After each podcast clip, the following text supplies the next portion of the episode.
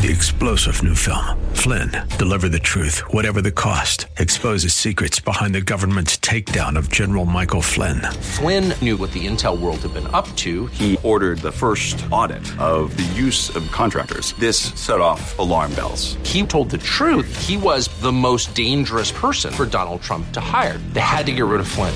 Flynn, deliver the truth, whatever the cost. Available now. Watch it today. Go to salemnow.com. Salemnow.com. Jesus is greater than anything else in our life or anything that could happen to us.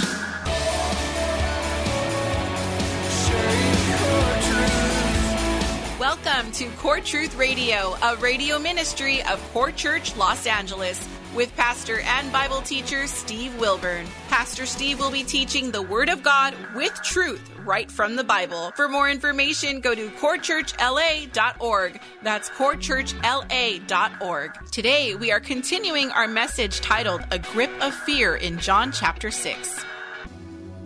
Yes, God does desire to bless us. He does. But He wants us first to conform into His image. He wants the Holy Spirit to be working inside of us. He wants us to be holy even as He is holy. Listen, God's not going to just bless your life because you're giving big in the offering, and because you're showing up. God's going to bless your life as you have ears to hear the truth of the Word of God. God's going to bless your life as you desire to become more like Him. That's when God's going to bless your life. Not anything based on what you normally hear through positive confession preachers. It's when we come to Him with an attitude of gratitude, when we come to Him desiring to be all that He has called us to be, that's when God can change our habits. That's when God can teach us His lessons. That's when God can direct us in His way. That we should go. I like what he said in Proverbs chapter 3, verse 5. He says, Trust in the Lord with all of your heart, and do not lean unto your own understanding. In all your ways acknowledge him, and then he will make your path straight. It's as we submit to Him, as we humble ourselves before Him, that's when He can take our crooked lives, our lives of a total disaster and mess, and He can straighten our lives and turn something good out of something that's not good. I wonder if we really trust in Him. Proverbs 3 5 says, Trust in the Lord. Do you really trust in Him? Do you really want to stop leaning on your own understanding? Do we really want to stop depending on our own strength? See, the disciples were fighting this storm in their own strength, and it was getting them nowhere. Nowhere. According to John, they left at evening time around nine o'clock. Now, according to Mark, it's the fourth watch of the day. That's somewhere between 3 and 6 a.m. in the morning. Are you seeing what's happening here? That means the disciples have been battling this storm in their own strength for at least a minimum of seven hours. And now Jesus the creator of the very wind and the sea that has become a disaster to them, that has become a trial, that has become a hardship to them.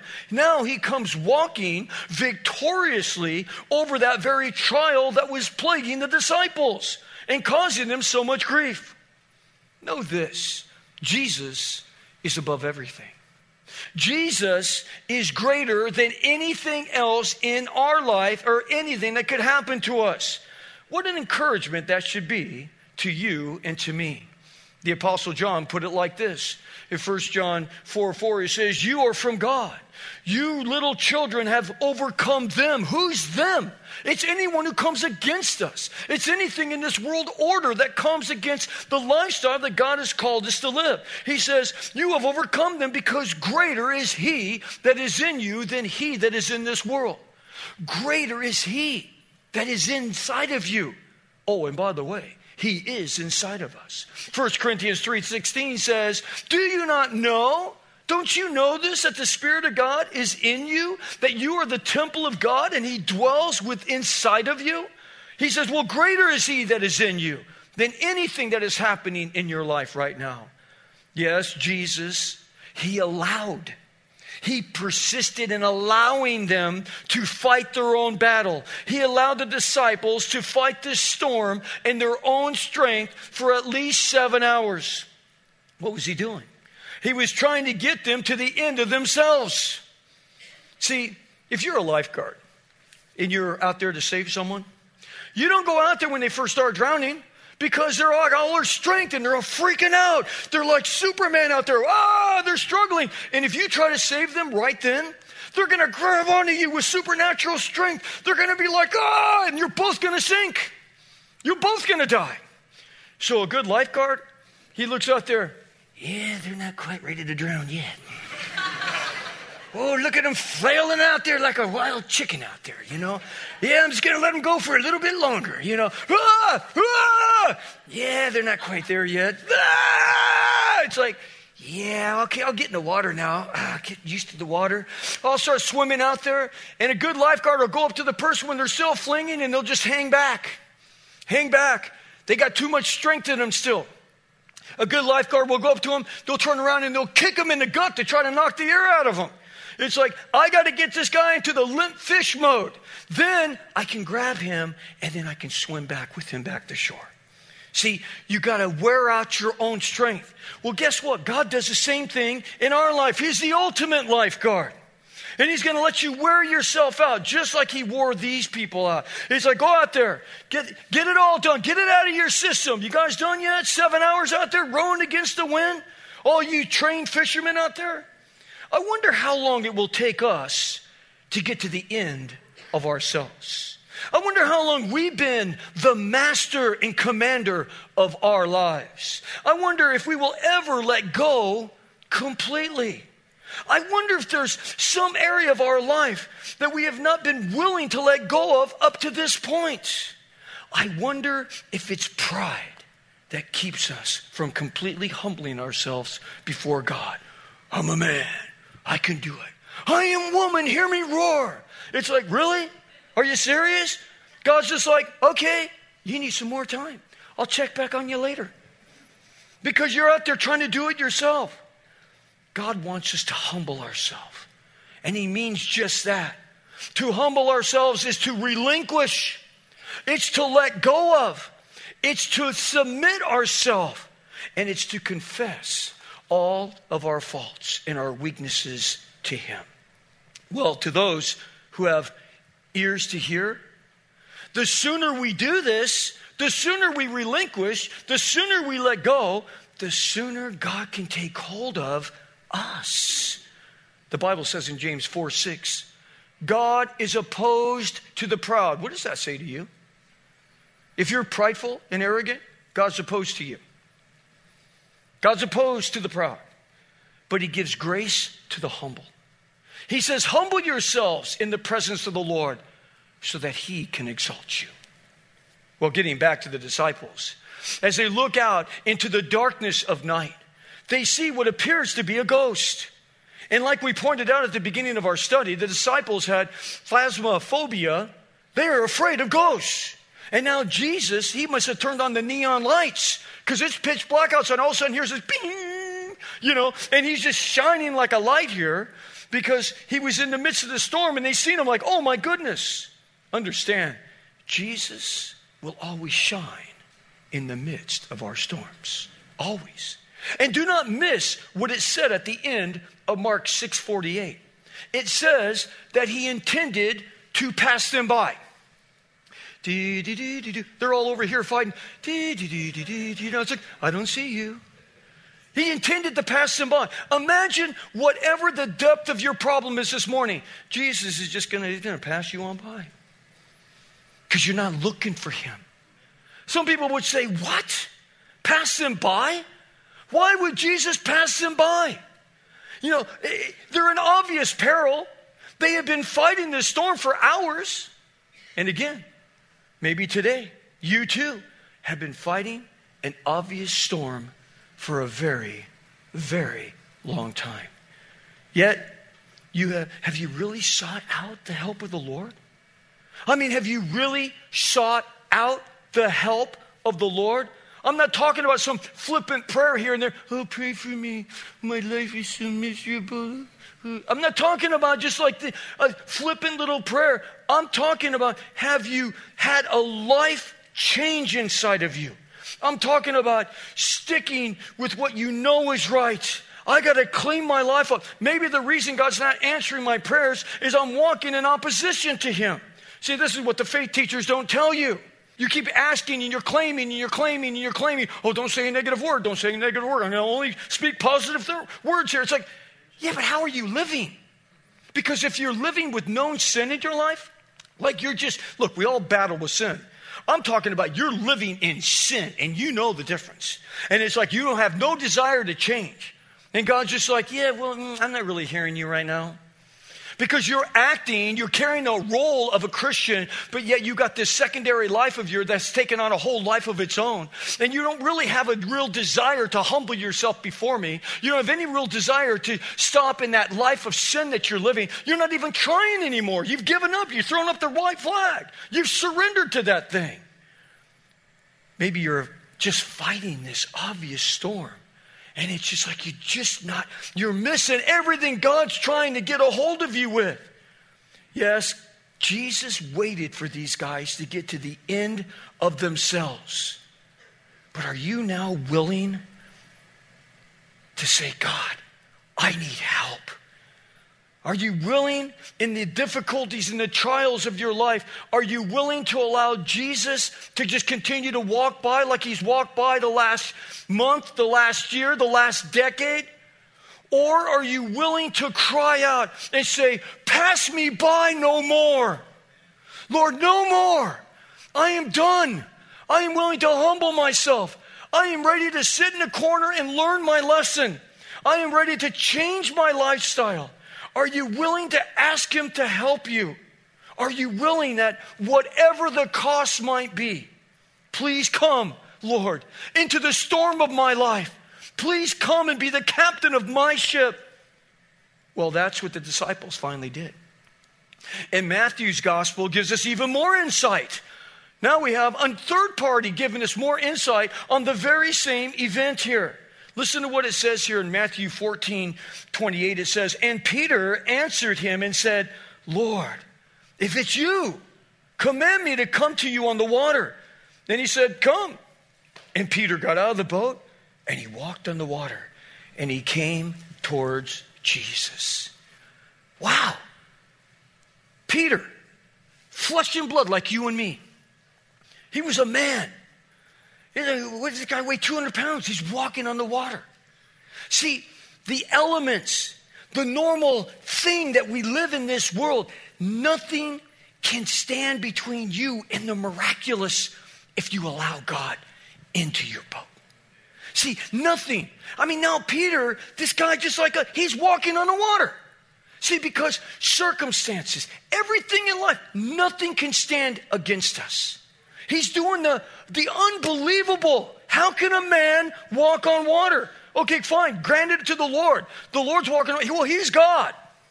But here's Peter, far from God, and yet he's walking on the water. Could you imagine that?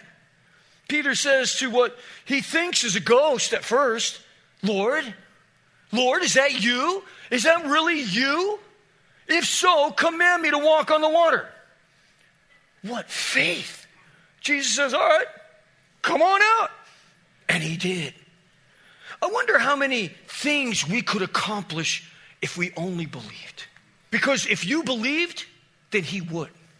You'd be coming in here every Sunday, Pastor, you're not going to believe what happened. You would be telling me all kinds of stories because you believed. You know, God, could you use me? Like somehow, some way, could just some crazy thing happen tomorrow? Lord, I give you my life completely. And whatever you tell me to do, I don't care who you tell me to talk to, I will talk to them tomorrow. And you tell me what ends up happening in your life. If we only believed, yes, the very storm that was causing fear and anguish in Peter's life, now Peter is literally walking on the storm that was causing him grief. Wouldn't you like to walk on your problems instead of your problems walking all over you? Yes, Peter, by faith, stood on the water. Yet it doesn't take long for Peter to live up to his name. Remember what Peter's name is in the Greek? Peter, the Greek word is Petros, which is a rock. Now Peter lives up to his name because now he sinks like a rock. But what happened? You know, why does he sink like a rock? Why? Well, let's not forget the storms, along with all the trials that we face in our lives here on this side of heaven, they are a test of our faith and our courage. Through them, by succeeding in going through the trials and hardships of life, they can prove to be a staircase to heaven that gets us into the audience of God Himself. Yet, Peter, just like you and me, we can easily take our eyes off of Jesus. Now, Jesus is standing in front of them, shining like a bright light. But maybe, you know, he turned around and looked at all the other guys. He's saying, Hey guys, look at me.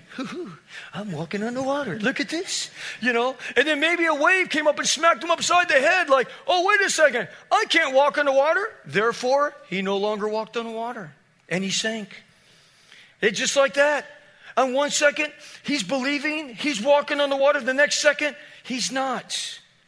And the storm once again became a distraction for Peter as he cried out to the Lord, Oh Lord, save me.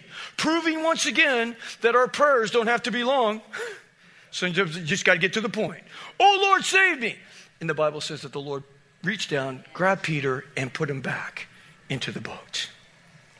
Sometimes we get in all these longevity prayers. It's like, no, just, just pray. I mean, sometimes I'll get asked questions and some funky thing will be happening to me right in front of me. And it's like, huh, huh, huh. I'm just like, oh Lord, just give me wisdom. Boom, I'm in. I know I'd be stuck me. Excuse me, I have to go do a little Bible study here. I'll be back with you in three hours. No, sometimes a question comes up, a situation comes up right on the street. Boom, boom. And it's just like, Lord, grant me wisdom now. I mean, you don't know what to do. It's like right now. I need wisdom right now, right this second. I mean, not, not tomorrow. I need wisdom and power and strength right now. And in Peter's desperation, the Lord immediately saved him. Yet Jesus also tells Peter the root of his failure. He says, This is your problem, Peter. He says to him, Oh, you of little faith. Why is your faith so puny? Why is your faith so little? Why, Peter? You've been walking with me all this time. You've seen all these radical miracles. Why are you why is your faith so tiny? Look how much time we spend with ourselves. Yeah, some guys go to the gym and they just pump iron, pump iron, pump iron. I just, oh, oh, oh. They're rocked out physically. Some of you spend a lot of time, you know, in personal, you know, hygiene and getting ready and doing your hair and or lack of hair, but whatever, you know, it's like yeah, you, you, the clothes that you buy and all of these things. We spend time on all these things and oh, and how we eat. It's got to be organic. It's got to be this. It's got to be that. And you watch everything that goes in. I watch everything that goes in too, mostly unhealthy cheese, bacon, and you know meat. But anyway, but it's like all of these things. We spend so much time. But what about our faith? Do we spend time on our faith? Do we spend time growing in our relationship with God? Peter, why are you so little in faith? Why? God wants to do so many things in all of our lives, and maybe He could say the same to us. I'm so excited that you go to church. I'm so excited you try to squeeze in your Bible uh, devotions with me in the morning. But can I just ask you a question? Why is your faith so puny? Why every time something comes up against you do you fall apart? Oh, I can't believe this is happening. Here we go again. Oh, I just came out of one thing. Oh, woe is me. Oh, Lord, I'm so, oh, man, when I get to heaven, there's going to be people I know when they get to heaven, they're going to say, Oh, Lord, I was so faithful. I went to church twice a week. I read my Bible every morning. Lord, why did you just leave me with so much little? Lord, I just didn't have. Why didn't you bail me out? Oh, Lord. He'll say, Well done, now, puny and faithless servant. Come into the joy of the Lord. Because you never trusted me.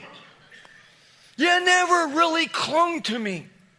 Every time something came, you turned your back on me and, and went and moaned and groaned to all your friends. Yes, in Peter's desperation, he sank. Oh, you of little faith. Oh, it's such a great question. Why do we doubt? Do we really think Jesus is going to leave us or forsake us? Really? Do you really think so? Like he's not going to bail you out? Like he's not going to work in your favor?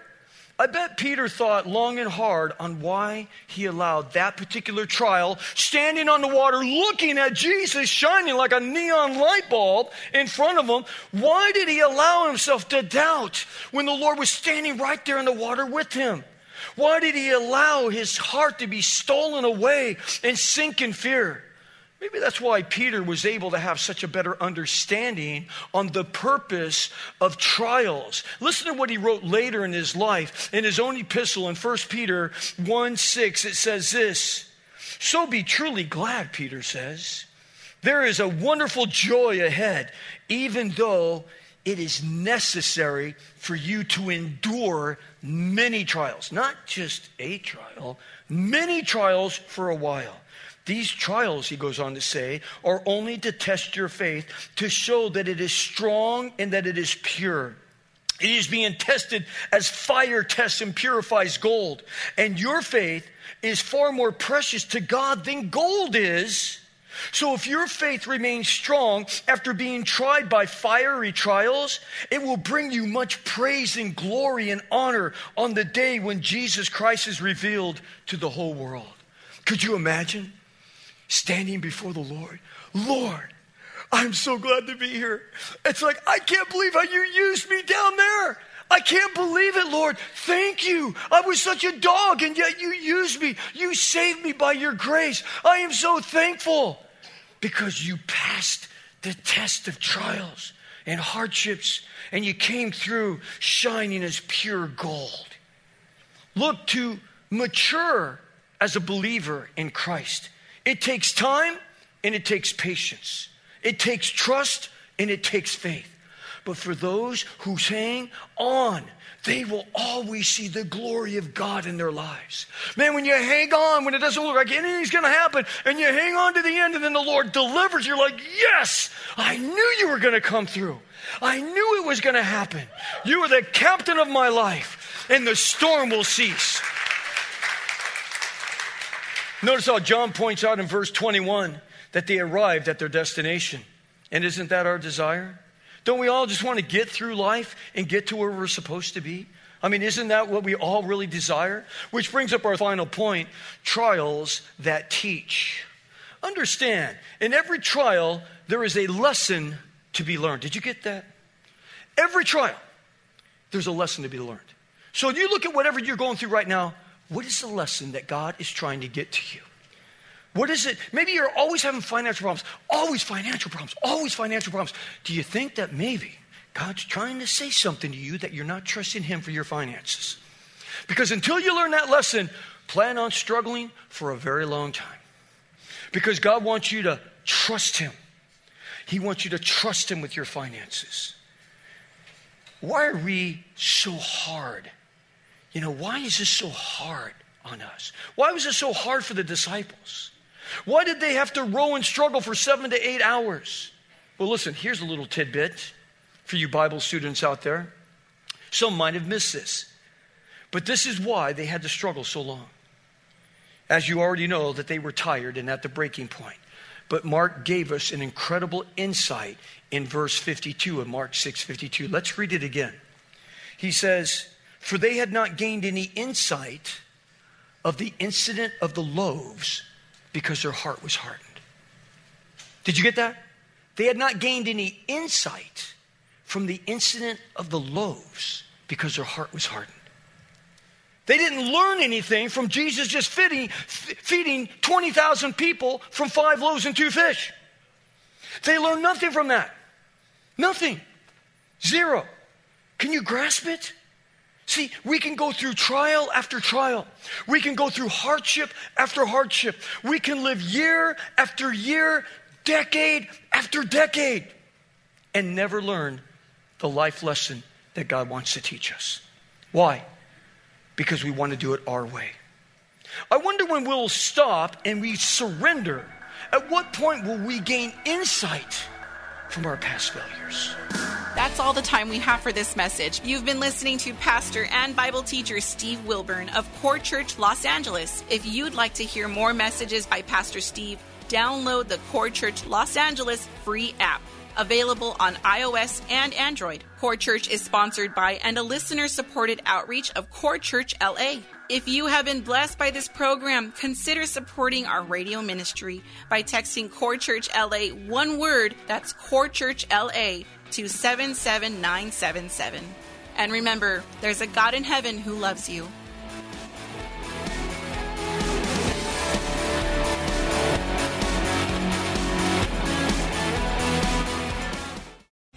Three star general Michael J. Flynn, head of the Pentagon Intelligence Agency, knew all the government's dirty secrets. He was one of the most respected generals in the military. Flynn knew what the intel world had been up to, he understood its funding. He ordered the first audit of the use of contractors. This set off alarm bells.